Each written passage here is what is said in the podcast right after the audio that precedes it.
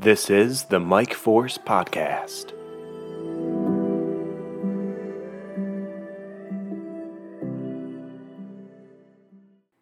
Welcome to another Mike Force Podcast. Today, we talk about The Bad Batch, Episode 8 Truth and Consequences. So, somehow, Palpatine has returned. At least to this Bad Batch episode. Going off of last um, last episode, episode seven, I know both of these released on the same day, but in terms of order, not order 66, but the order of the shows. Episode 7 was dealing with the start of the clone conspiracy and all these clones disappearing, and you heard it early on, earlier on in the season.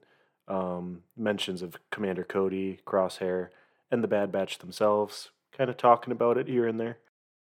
And now, Palpatine, it has drawn his attention. Once the Bad Batch has kind of, you know, they fell into place with Senator Chuchi, and Omega also accompanied Senator Chuchi to the Senate hearings where Palpatine arrived. And Admiral Rampart, he got in big trouble. Big, big trouble. Because the Bad Batch happened to recover the data logs from his uh, Venator, his starship or his um, his cruiser, and I think that Palpatine took it into his own hands, got the job done, and made the re- defense recruitment bill pass. And he kind of twisted the words, twisted the situation, so he got rid of Rampart, at least from what we saw.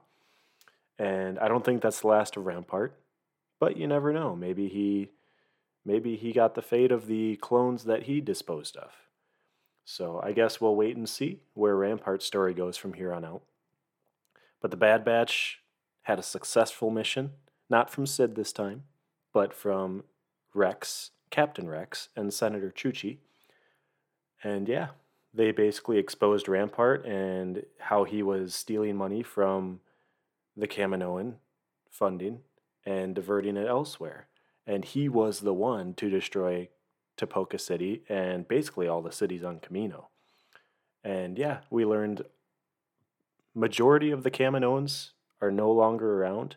There's the senator, I believe her name is Hallie Hallie Tiboro, but um, yeah, and she basically said that Others of her race, other Kaminoans, were no longer concerned her because they were spread so far and so thin throughout the galaxy.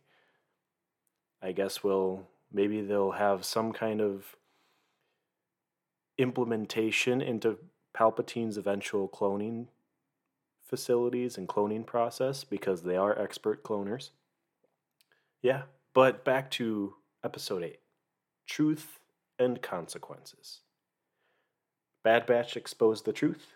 Consequences are not only Rampart getting taken away, but Palpatine able to phase out the clones completely and bring in the stormtroopers with the Senate approval. And he was like, "Oh, it's it's in my opinion that we, you know, playing playing the Senate like he always does. He is he says he is the Senate. So ultimately, what Palpatine says at this point pretty much goes. And yeah, so he got his wishes. And it kind of just goes to show you, even Rex stated it. Palpatine is steps ahead of everybody. Until maybe, just maybe, later on this season, the Bad Batch will get the clones together and completely blindside the stormtroopers and Palpatine and I, I mean, seeing how the original trilogy is and stormtroopers are still around, that's probably just the clones' last stand. But it would be really cool and really awesome to see them go up against the stormtroopers and just give it one last go, one final fight, and stick it to the Empire. Um, and basically redeem themselves as much as they can be from Order 66 because a lot of them are waking up and realizing it wasn't the right decision destroying Kamino. That was their home, and they followed the orders, and look where that got them now. So, no matter what, I think that Senator Chuchi will continue fighting for the clone's best interests. And I think there will be a clone uprising. And Palpatine will have to deal with it with his new li- line of stormtroopers.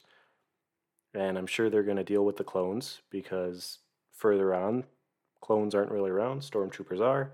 So you can kind of get the result right there. But it would be so cool just to see the clones' redemption and with Rex, Cody, Bad Batch, Crosshair. Maybe they all just kind of realize, like, hey, we're special too. We aren't to be phased out. And they just all join forces and take on the stormtroopers, take on the Empire.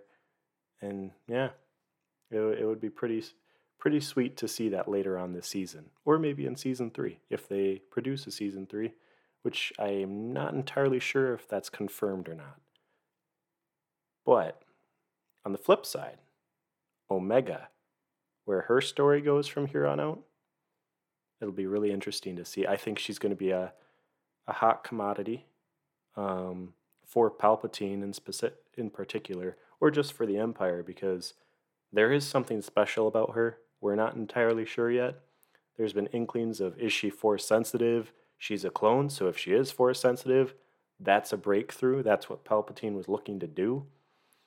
And even with, you know, try or joining into Baby Yoda, Baby Yoda or Grogu, they yeah, they were basically searching for him to get his blood, force sensitive blood, and trying to put it into the clone of Palpatine or whatever clones they were trying to make, Snoke, whoever, you know.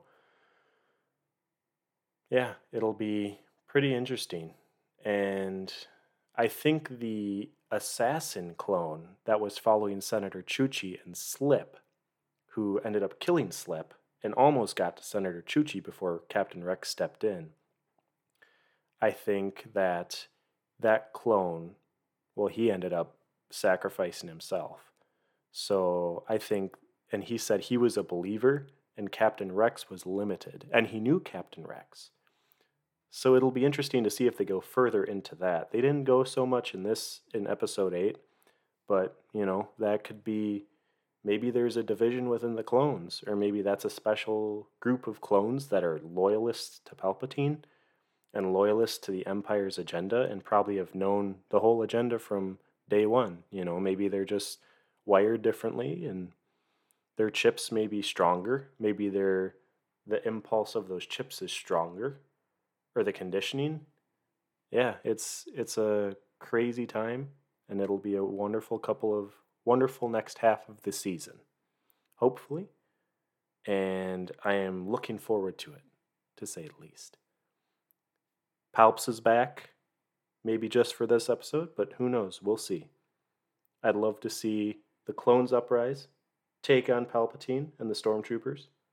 Maybe not Palpatine himself, but I would love to see his reaction to the clones fighting back because that was his idea, his creation, and for them to blindly follow his orders for so long and then when he tries to out like phase them out, they're like, "No, we were loyal, we did this," and then try to fight back. You know, that just shows him that he can't control everything. He might have a grand army, but hey, the rebellion lives strong. So, and also on that end, you know, we saw Bail Organa and Senator Chuchi. Bail was kind of feeling Senator Chuchi out to see if she was one to be on board with an idea of rebellion, or they were calling it, ins- the other senators were calling them insurgents, but we all know those are the rebels popping up here and there throughout the galaxy.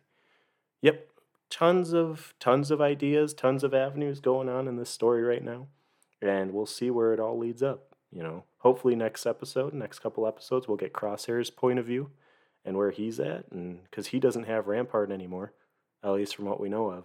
So maybe this is his time to leave the Empire and get back with the Bad Batch. Maybe do his own thing. Who knows? You know, that would be that would be so cool if he would like flip and join the rebellion and basically become a like a fulcrum, like Ahsoka and then Bad Batch sees him eventually and is like, "Oh, you're on the good guy's side now." Well, welcome back. Uh, yeah. Glad to be a Star Wars fan in this time. and the force is strong in us all.